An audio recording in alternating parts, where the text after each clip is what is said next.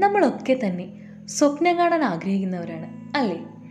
പക്ഷേ അവയൊക്കെ യാഥാർത്ഥ്യമാവാറുണ്ടോ? കുട്ടിക്കാലത്ത് നമുക്ക് ഒരുപാട് സ്വപ്നങ്ങൾ ഉണ്ടായേക്കാം. എന്നാൽ വളരുന്നതിനൊപ്പം അവയൊക്കെ മങ്ങിപ്പോവാറാണ് പതിവ്. വലിയ ആഗ്രഹങ്ങൾ നിറവേറുമ്പോഴേക്ക് അതിനിടയിലായി മങ്ങിമറിഞ്ഞ ചില കൊച്ചു സന്തോഷങ്ങൾ.